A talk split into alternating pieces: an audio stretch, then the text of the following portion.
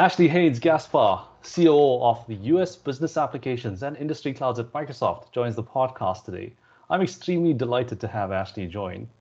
A little bit about her and her background. She's a technology business leader, mother, wife, daughter, and friend.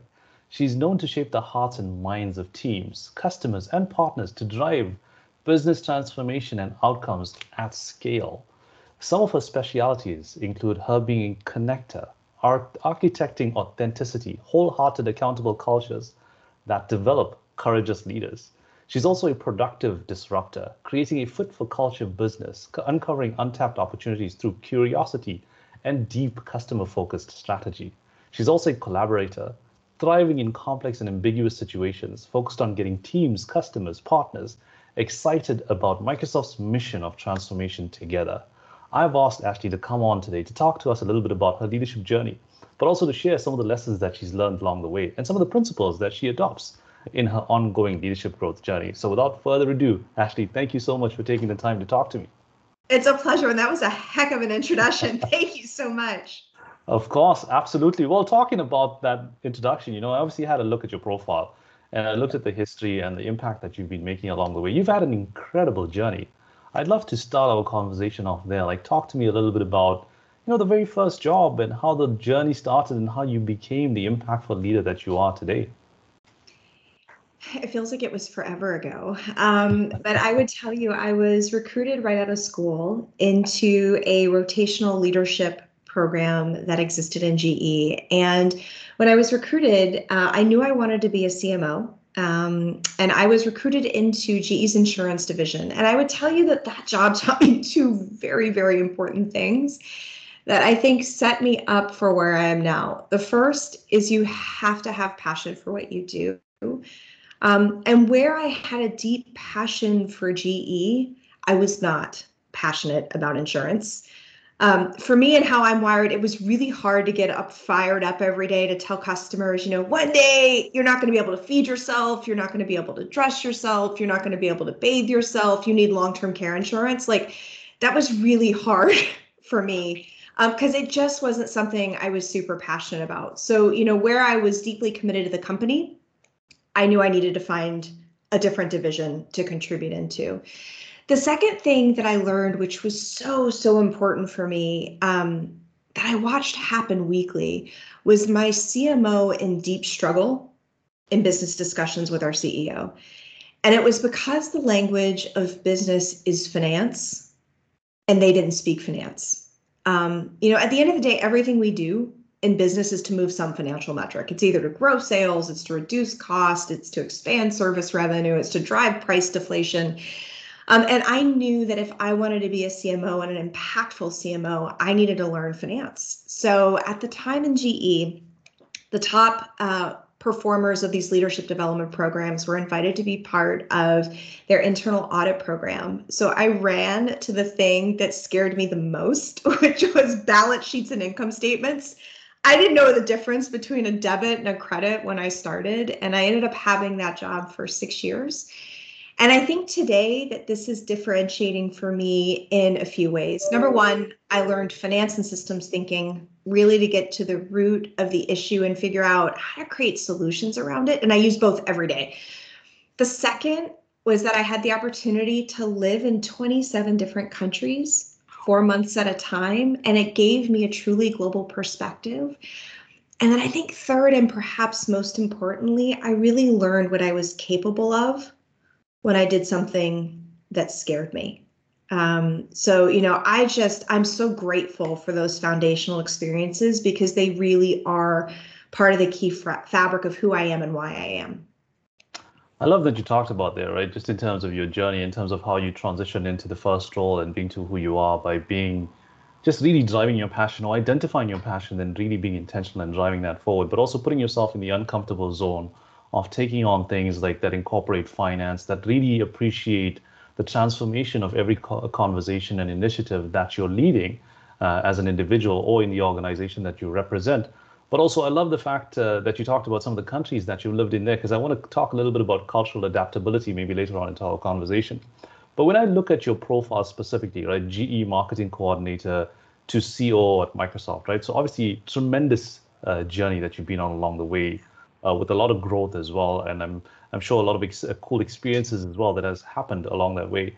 If I were to ask you, like, if there were a few things in addition to what you talked about around passion, going in the uncomfortable zone, and then taking that leap to travel in multiple different regions, what were the specific things that you would say that you've had to highlight or had to achieve during your career for you to be set up uh, to be recognized for some of those roles?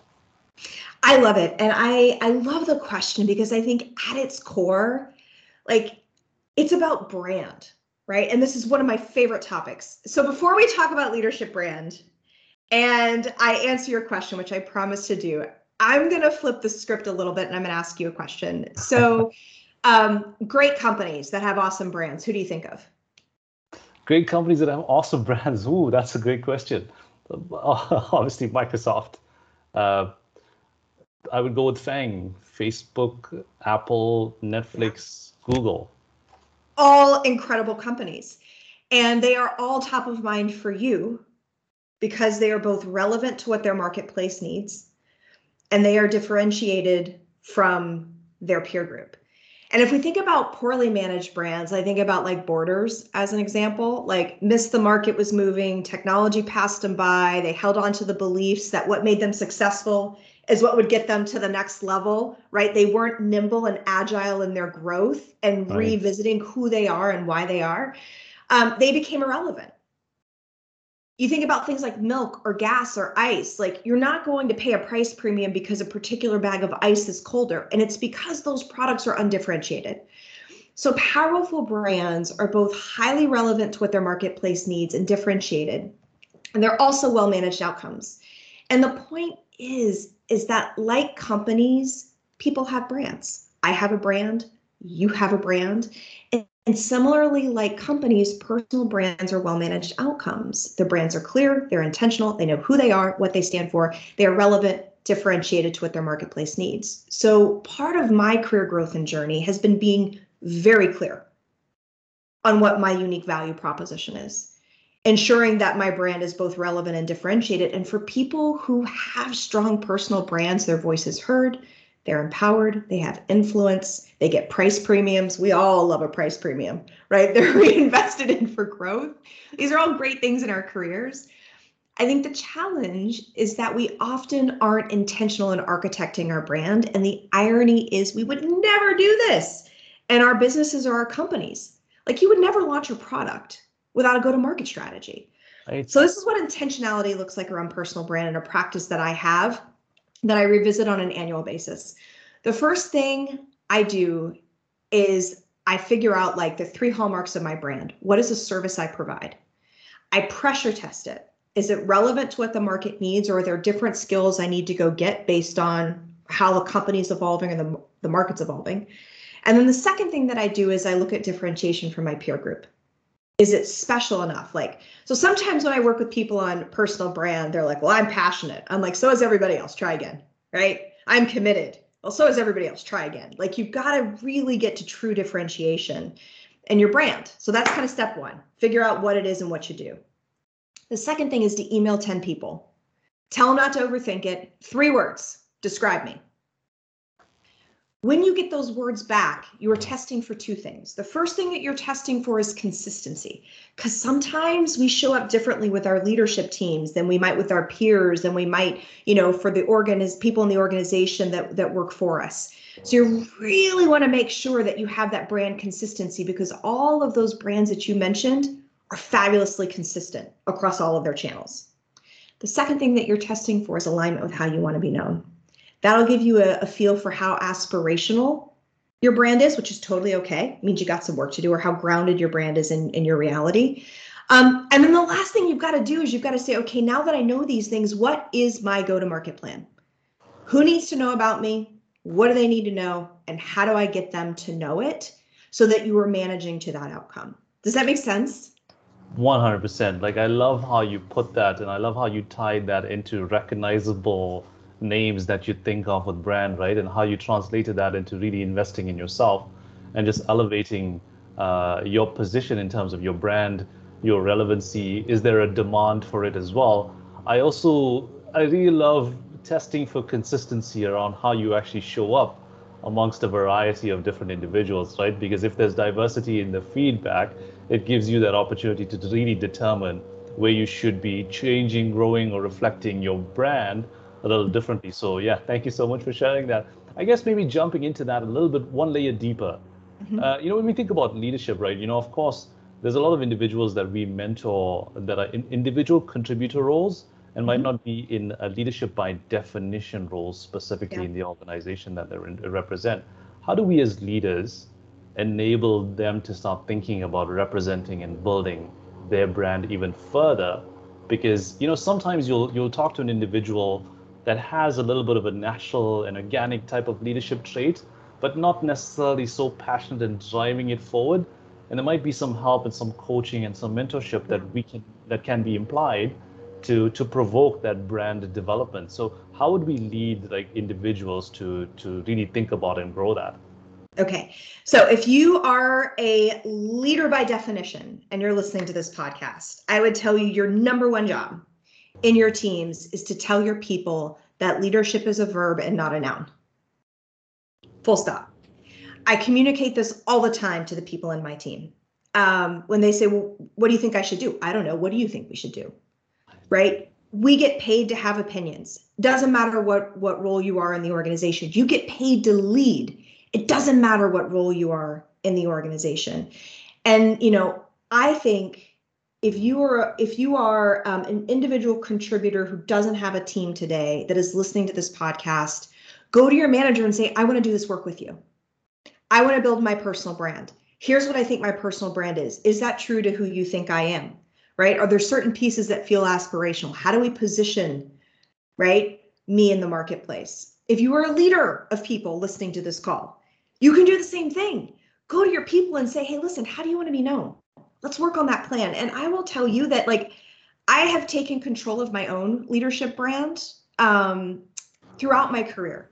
And I kind of do that in a few ways. Like, three three pro tips. Number one, never throw away a how are you moment right? If you were to say, Ashley, how are you today? I could say, I'm great.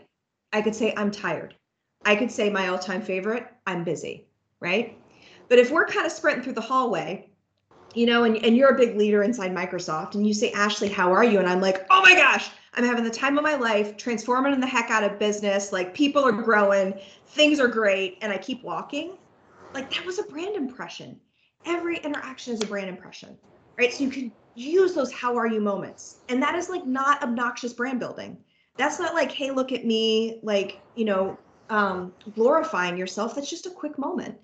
And if the leader has a minute, you can stay and engage. Like, oh my gosh, tell me about transforming business. Oh my gosh, tell me about what you're doing to have fun. I love having fun in the workplace. If not, you've got a moment. The second thing I do, you guys can't tell people I do this. This will be our secret. Like, I structure my one on ones against my brand.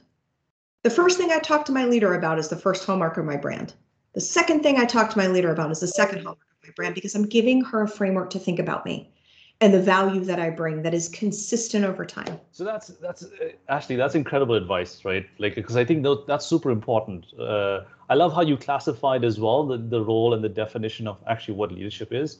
You know, it goes by example. Making a difference doesn't necessarily mean you have to be in a leadership by title role, right? Making a difference is pretty much every single person in human society. So thank you so much for that description. And thank you also for the advice that you've outlined there.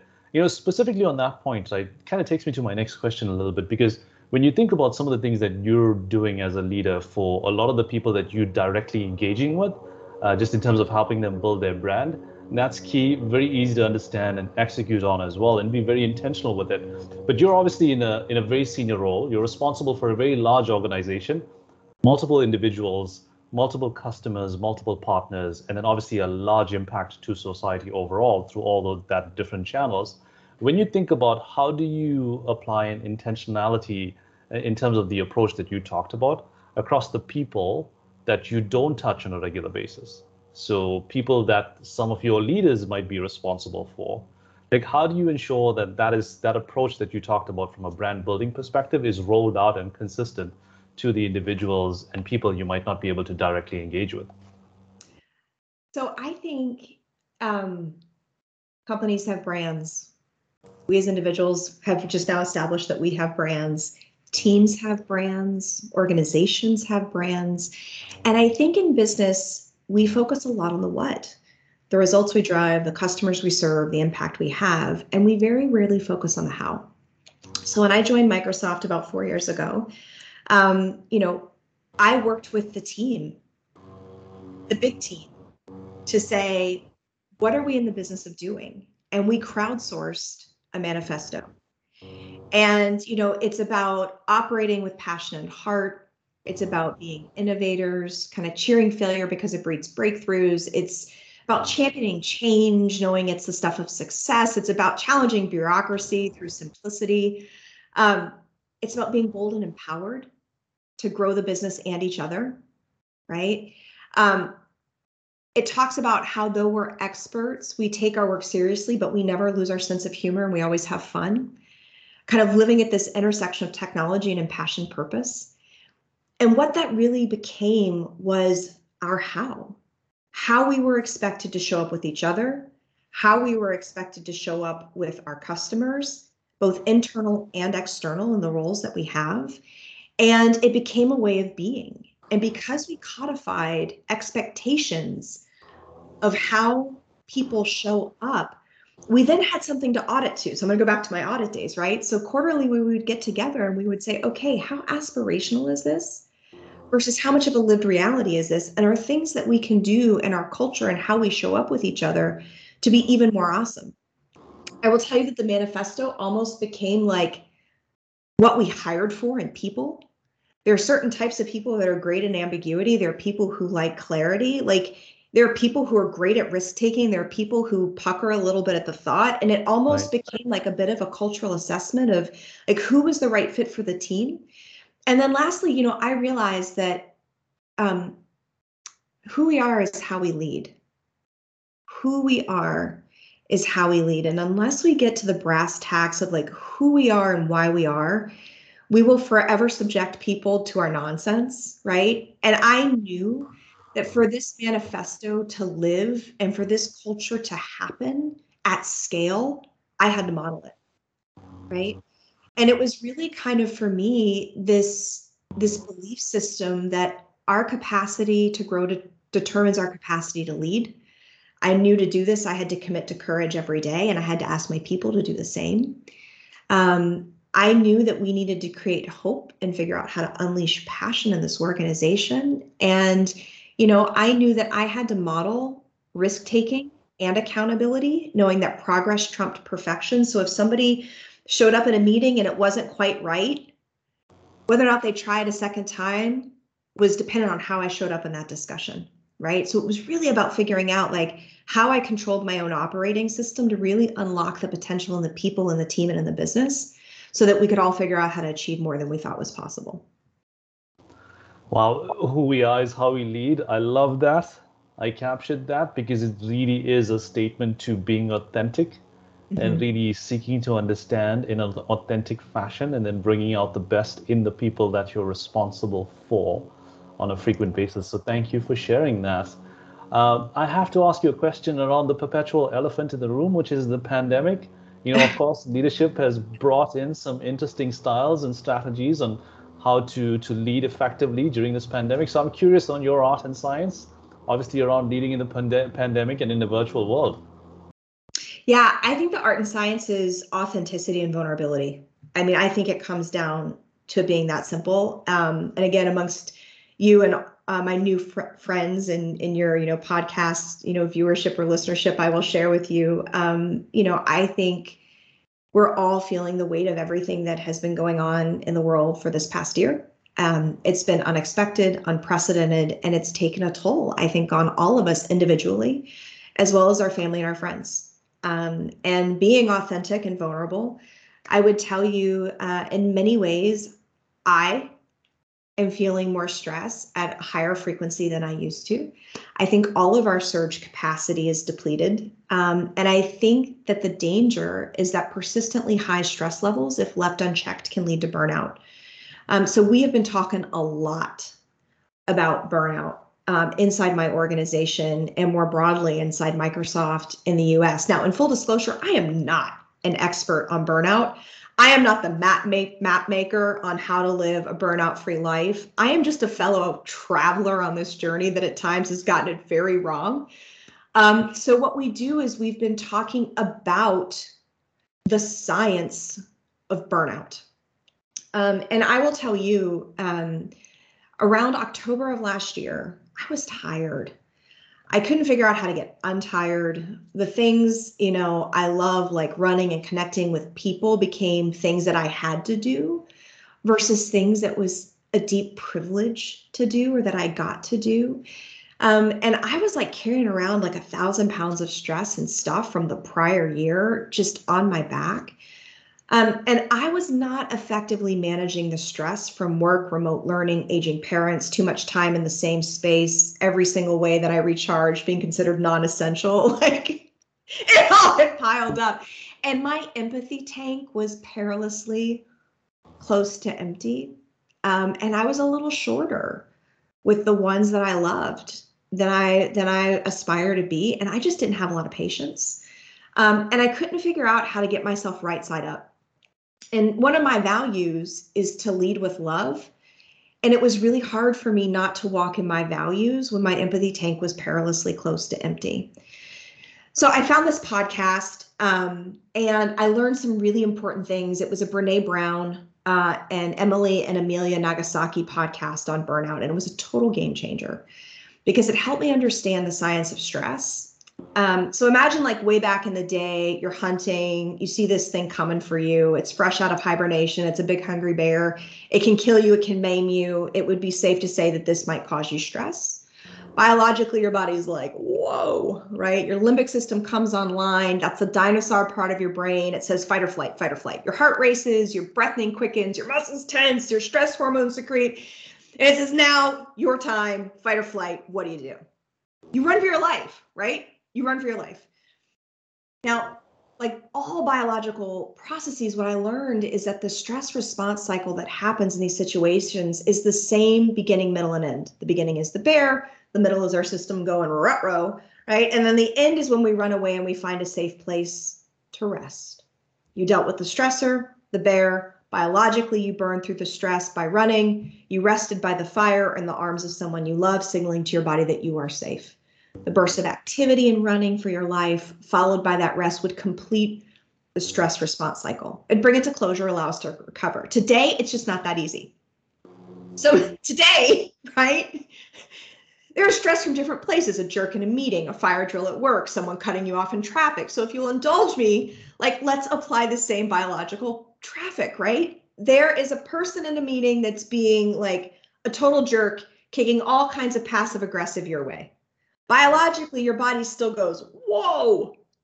Because your limbic system and your biology don't know the difference between the jerk in the meeting and the bear. So your limbic system comes online. The heart races the breathing quickens muscles tense stress hormones secrete. It's the same process. But you typically wouldn't run for your life right from the jerk though we might want to. Like you deal with the jerk. You turn down the temperature using all of your awesome people and conflict resolution skills and your brain says handled but your body says, whoa, not so fast. The problem is you dealt with the stressor. Biologically, you have not dealt with the stress. And we have to deal with both. And the challenge is, I think, over the past 18 months, we have been ping ponging from stressor to stressor, like meeting to meeting, deadline to deadline, homeschool to homeschool, sick parent to, you know, friend in need, focused on the one in front of us. And then when we handle the next, that makes us unable to find the release and the rest that we need. And it's all of these uncompleted, like loops of stress buildup that can make it really hard to sleep and compromise, you know, my ability to manage the the next event that might be a trigger. So I was kind of living in this stress cycle. I hadn't figured out like how to how to complete it, right? Because brain was saying bear, mind was saying like situation handled. Um, and what I learned is there are ways to complete the stress cycle to biologically tell our bodies that we're safe um, and there are things that we can do to mimic what our primal selves would have done when they experienced a threat. The first, quite simply, physical activity. Go for the run. Your body will know when you're done. It's when your endorphins release and you're like, ah, right? Breathing, like box breathing, has been a big fan. Uh, I've been a big fan of box breathing over the past 18 months. Positive social interaction, with others signals to your body you're safe. Laughter, believe it or not, a good 20 to 30 second laugh to the point where you're barely on the edge of control, you might be tearing a little bit, signals the same stress response. A good cry, also effective.